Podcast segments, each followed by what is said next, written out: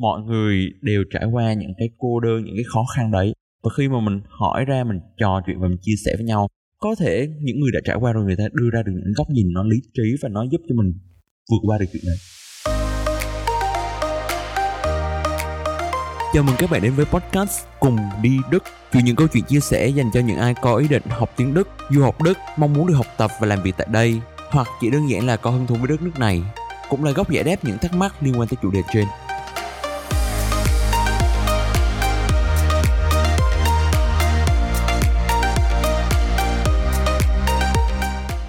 Xin chào các bạn, hôm nay quay lại trở lại với podcast cùng đi Đức.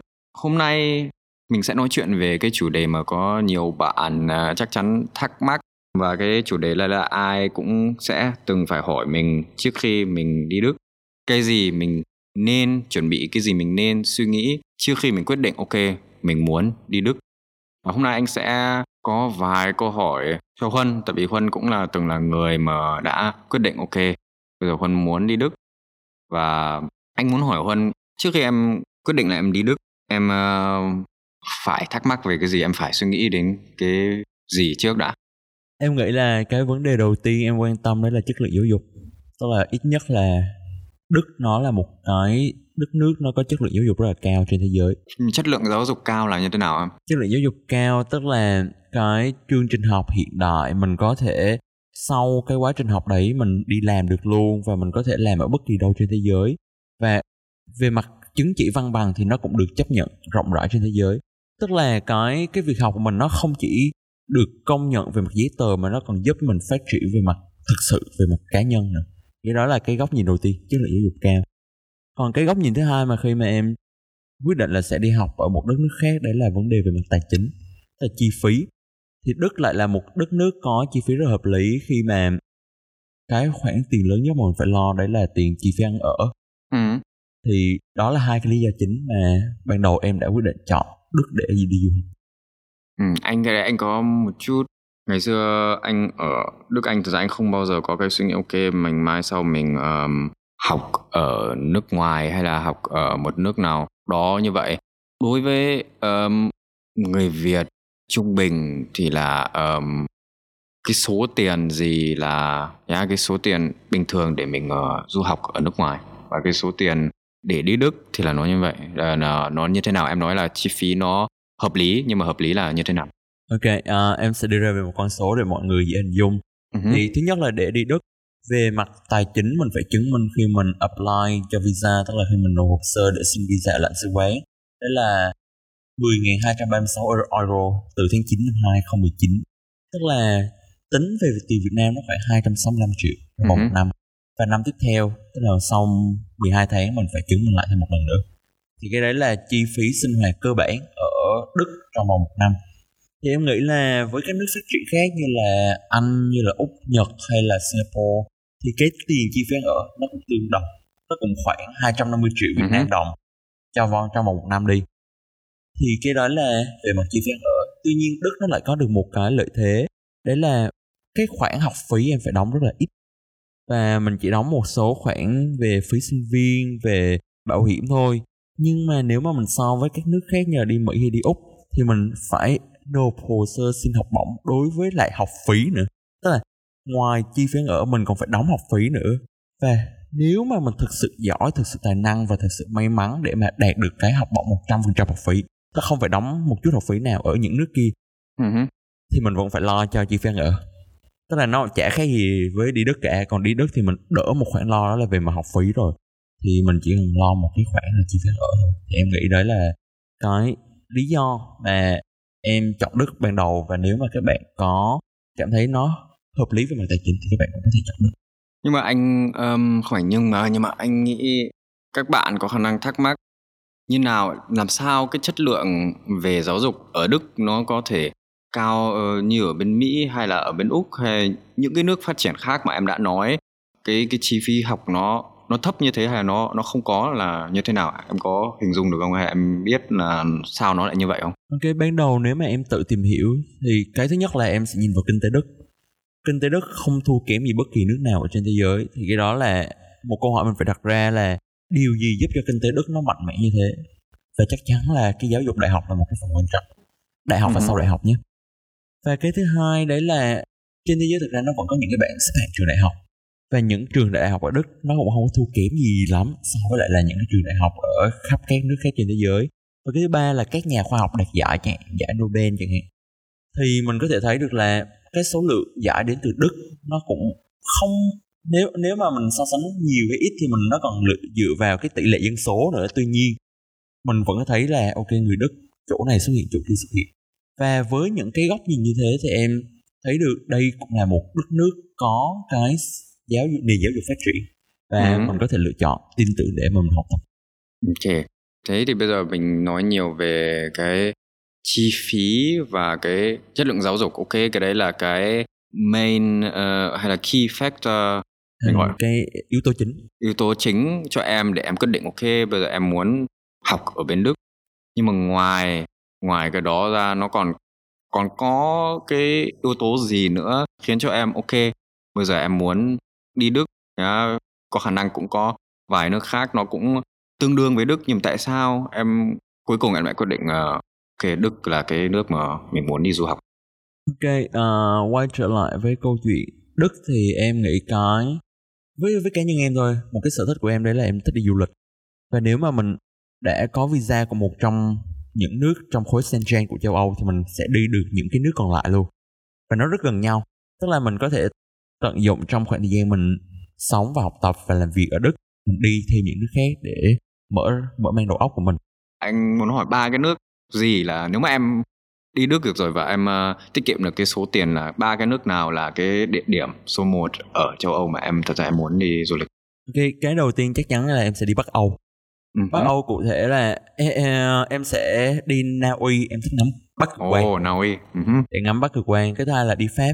Pháp là một cái địa điểm cực kỳ đặc trưng đối với người Việt tại vì đó đó luôn là một cái à. giấc mơ. Thì đi Pháp, Na Uy ở Pháp. Cái nước cuối cùng em nghĩ là em sẽ đi Hy Lạp.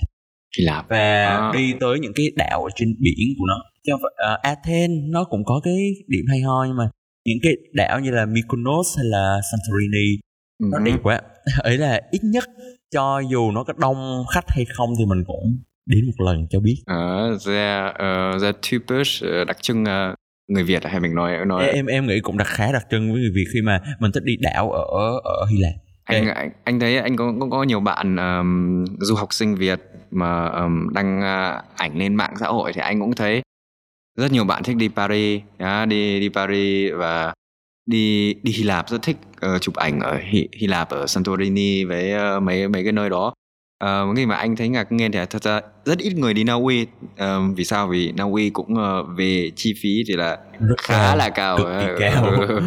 đó thì là anh em uh, em nên uh, bắt đầu tiết kiệm tiền sớm để đi yeah. Dạ. đi đi chơi Uy nhưng mà anh thì anh nghĩ là yeah, uh, Scandinavian Bắc Âu yeah, nó khá khác với nhiều nơi khác ở châu Âu và mình nên đi tại vì cái cách sống ở đấy nó nó khác nó khác hẳn yeah, dạ, nó, nó mang khác. một cái nền văn hóa rất là đặc trưng mà em cực kỳ thích là người ta có những cái cái góc nhìn người ta có những cái lối sống mà nó khác hoàn toàn so với phần lại thế giới luôn ừ với lại là bắc cực quan cũng là một cái cái mơ ước của em. Em nghĩ là ít nhất trong đời mình thì mình phải ngắm bắc cực quan một lần thì mình mình mới thỏa mãn được.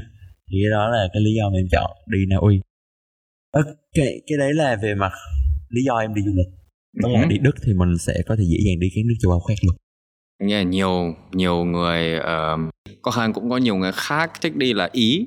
Anh không biết là em uh, về ý thì em ý nó cũng là một cái một cái địa điểm cực kỳ hay ho tại vì nó nó mang trong mình cái hơi thở La Mã nó là một cái nền văn hóa quá lớn. Ừ. và nó cũng là cái địa điểm bắt đầu của thời kỳ phục hưng tức là về mặt kiến trúc và hội họa nó thời kỳ đó cực kỳ phát triển. Mình có thể đi lại để mình cảm nhận lại một cái thời đại khai sáng của, của con người nó như thế nào. Nhưng mà nếu mà nếu mà mình chỉ lấy top 3 cái địa điểm em muốn đi thì chưa tới ý chưa ừ. tới lượt ý chưa tới ý. ý tất nhiên là vẫn muốn đi mà nó chưa phải ở top cao nhất thôi Ừm, ok.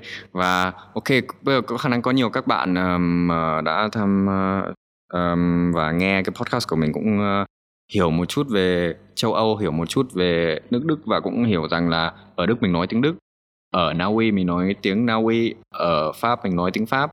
Thế em đi mấy cái nước đấy thì em, ơ, giao tiếp như thế nào? em nghĩ là một phần là mình sử dụng tiếng anh cái thứ hai là trước khi đi một đất nước nào đó em sẽ cố gắng học những cái câu từ cơ bản tức là à. không phải kiểu để nói được đâu nhưng mà nếu mà mình muốn hỏi gì đó mình vẫn hỏi ừ. được rồi mình kết hợp với lại là cử chỉ cơ thể chỉ trỏ làm đủ cái kiểu để mà mình nói được cái mình giao tiếp được cái ý mà mình muốn nói. Đôi khi nó không qua câu từ nó có thể qua cử chỉ thì cái đó là cái cái góc nhìn của em. Ừ. À, nói chung là ở châu âu thật, thật ra nhưng mà em thì anh biết em biết tiếng anh khá là tốt rồi. Nói chung là tiếng anh ờ, ở thế giới là nó là ngôn ngữ thế giới thì là mình ờ, cũng nói được. Nhưng mà ví dụ như như anh biết là đặc biệt pháp thì là người ta về um, cái sự nói tiếng anh người ta không uh, khá lắm. Ở đấy thì là mình nên biết một chút tiếng pháp. Đó, nó có vài nước như vậy. Dạ thì em nghĩ là mình có tiếng Đức và có tiếng Anh rồi thì cái việc học thêm tiếng Pháp em nghĩ nó không có khó khăn. Và đôi khi nếu mà bí quá thì mình dụng Google dịch. Uh-huh. mình bấm vào trong Google xong mình dịch ra xong mình đưa cho người ta coi. Thì nó cũng có thể là một cách. Mặc dù em không thích lắm nhưng mà trong trường bí quá mà người ta không hiểu rồi thì lúc đó nước cuối cùng rồi thế thôi mình uh, lúc đấy mình đành phải chịu. Ok cái đấy là cái gì mà làm cho em chọn. Ok mình muốn du học ở bên đức mình uh, sẽ du học ở bên đức và trước khi nó không phải trước khi sau khi em đã quyết định ok em đi đức thì em phải làm cái gì? Sau sau sau khi em quyết định ở trong đầu của em ok mình muốn đi du học đức. Ok bây giờ nếu mà em nhìn lại thì em sẽ chia ra nó thành hai cái phần. Ok. Một phần là chuẩn bị về mặt phần cứng và thứ hai là chuẩn bị về mặt phần mềm. Hmm. cái cứng và mềm ở đây nó có nghĩa là gì? Cứng là những cái thứ như là mình coi thử là mình phải học tiếng đức tới đâu. Mình phải chuẩn bị những hồ sơ như thế nào?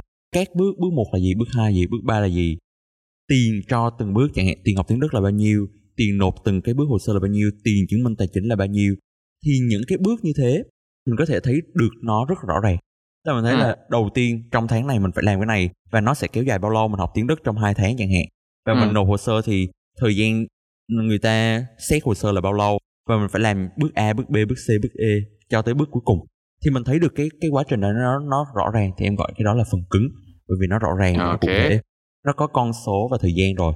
Thứ hai là mặt phần mềm thì em nghĩ cái phần này nó cũng khá là quan trọng, đấy là về mặt tâm lý. Tại vì khi mà mình đã quyết định đi du học Đức và chẳng hạn ở trong trường hợp như em là sau khi em tốt nghiệp cấp 3 em mới quyết định là mình sẽ đi du học Đức và mình mới bắt đầu chuẩn bị. Tức là sau cấp 3 rồi mới bắt đầu chuẩn bị. Theo đó, đôi khi mình sẽ có những cái suy nghĩ là bạn bè mình, người ta đã học được đại học được một, hai năm rồi và người ta đi rất nhanh rồi.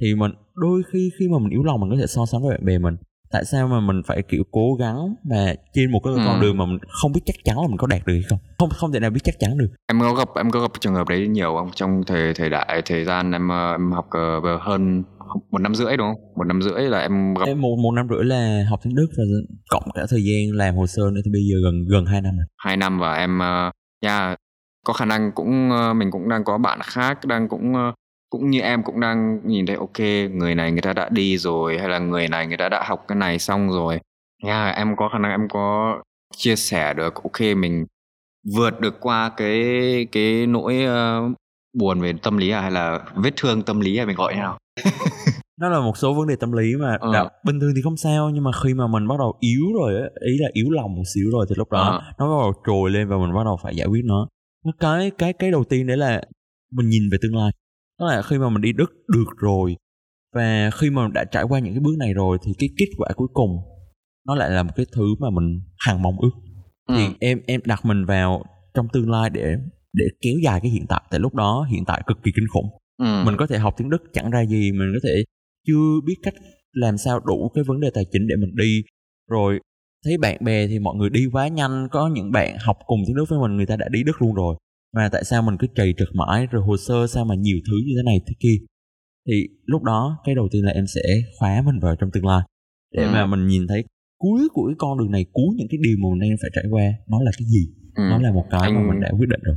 anh nghĩ cái đấy là cái gì mà yeah, các bạn uh, mà bắt đầu học tiếng Đức um, trải nghiệm được cái sự đó nó rất là yeah, áp lực mà nó rất là mạnh. Nhưng mà anh nghĩ là các bạn học tiếng Đức mà đã trải qua cái cái sự đấy là nhá, có nhiều nhiều người người ta không trải qua cái đấy là mình mình làm một cái gì nhưng mà cái đích nó mình mình có cảm giác mình ngày nào mình cũng bơi mình ngày nào cũng bơi nhưng mà cái đích có lúc nó lại trông nó còn xa hơn trước nó đấy. xa mà nó mơ hồ mình không biết là mình có thực sự đạt được không. Ừ. mình sẽ đặt câu hỏi là mình bỏ thời gian bỏ công sức như thế nó có đáng hay không? Bỏ cả tiền bạc nữa. Ừ. bỏ cả tuổi trẻ tuổi thanh xuân để làm những cái trò như thế thì đôi khi mình yếu lòng thì mình có thể sẽ phải trải qua những cái khó khăn rất lớn về mặt tinh thần. Và cái khó khăn về mặt tinh thần đôi khi nó còn ảnh hưởng cả cái phần cứng của mình nữa. Cái phần mềm nó lại ảnh hưởng trực tiếp phần cứng. Ừ. nếu mà tinh thần mình không vẫn có thể mình đi được một nửa rồi mà mình lại vẫn vẫn bỏ mình rất muốn bỏ. Yeah, thú vị nha. Là Khuân uh, cho các bạn biết Khuân là định học uh, về informatics um, công nghệ thông tin. Dạ yeah, yeah, khoa học máy tính. Dạ yeah, khoa, khoa học máy tính. Thế mình nghe thế từ đây cả cái cách suy nghĩ cũng uh, phần phần mềm với phần phần cứng rồi cái cái từ như thế tại vì tại đối với em thì phần cứng thì nó rõ ràng nhưng mà mềm thì nó nó không được rõ ràng cho lắm mà uh. mình không biết là lúc nào nó tới không biết lúc nào nó đi uh. thì là cái sự so sánh cho dễ hiểu thôi nó rất uh, anh thấy cái đấy anh mong rằng là cái đấy nó nó giúp được um, có bạn nào và tại vì anh như trong podcast trước uh, anh cũng gặp khá nhiều người và anh nghĩ cái giai đoạn đấy hoàn toàn bình thường, là mình, một lúc nào đó mình có cảm giác như là, hey, mình mình đứng tại chỗ, mình ờ, không tiến bộ lên được nữa, hay là mình, càng ngày mình xa cái đích của mình đi.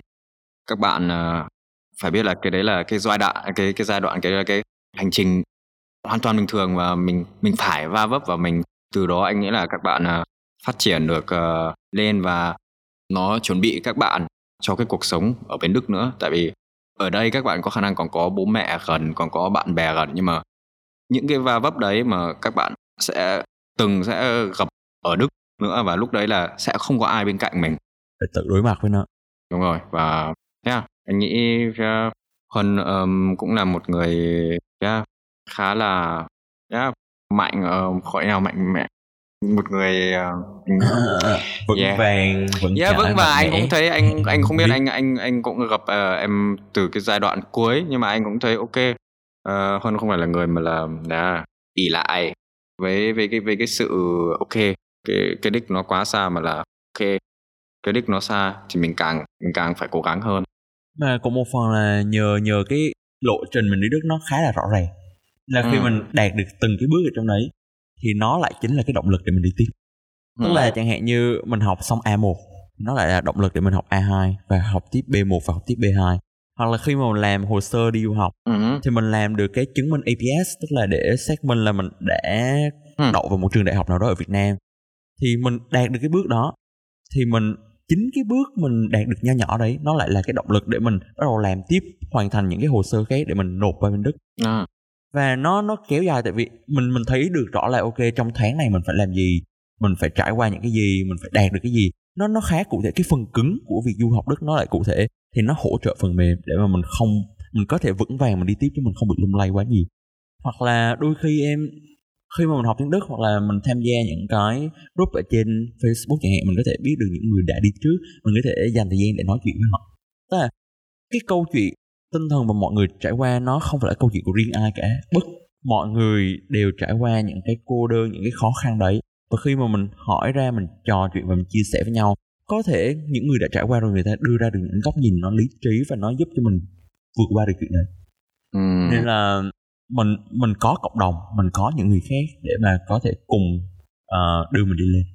Thì em nghĩ đấy cũng là một cách nếu mà mọi người đang có vấn đề về mặt tâm lý trên cái con đường Ờ, uh, du học Đức của mình thì mình mọi người có thể tham khảo. Ừ. Đó. Anh nghĩ là cái đấy cũng là một cái lời uh, cuối cùng uh, khá là hay cho podcast của mình là yeah, anh nghĩ là có nhiều bạn cũng từ câu của em cũng có cái động lực được ra ok mình uh, coi lên phía trước mình không ở lại tại chỗ này mà cái đấy là cái giai đoạn uh, khá bình thường và cái cái đấy nó làm cho mình phát triển cho các bạn mà còn có hứng thú mà tìm hiểu có có câu hỏi với Huân về à, em làm hồ sơ như nào hay là các bạn đang học A2 nhưng mà đang không biết đang học B1 nó nó khó quá thì à, các bạn có thể nhắn nhắn tin được cho mình um, cùng đi Đức at ờ, uh, deutschcampus.com nếu mà các bạn có câu hỏi gì. Các bạn có bất kỳ câu hỏi gì các bạn cứ thoải mái hoặc là nếu các bạn muốn đề xuất chủ đề nào đó thì các bạn cũng có thể gửi vào trong email đấy luôn Bọn mình sẽ gửi những cái đường link liên quan tới chủ đề ngày hôm nay vào trong phần mô tả. Nếu các bạn có hứng thú thì các bạn có thể tham khảo thêm. Và chủ đề tuần tới thì bọn mình sẽ quay trở lại với cuộc sống ở Đức. Bọn mình sẽ trò chuyện về việc thuê nhà ở bên Đức. Thì ngày đây cũng, cũng là một chủ đề rất là hữu ích cho những ai đang muốn đi du học Đức hoặc là muốn làm việc ở Đức. Xin chào tạm biệt và hẹn gặp lại các bạn vào tối thứ ba tuần tới lúc 6 giờ. Bis nächste Woche. Xin chào các bạn.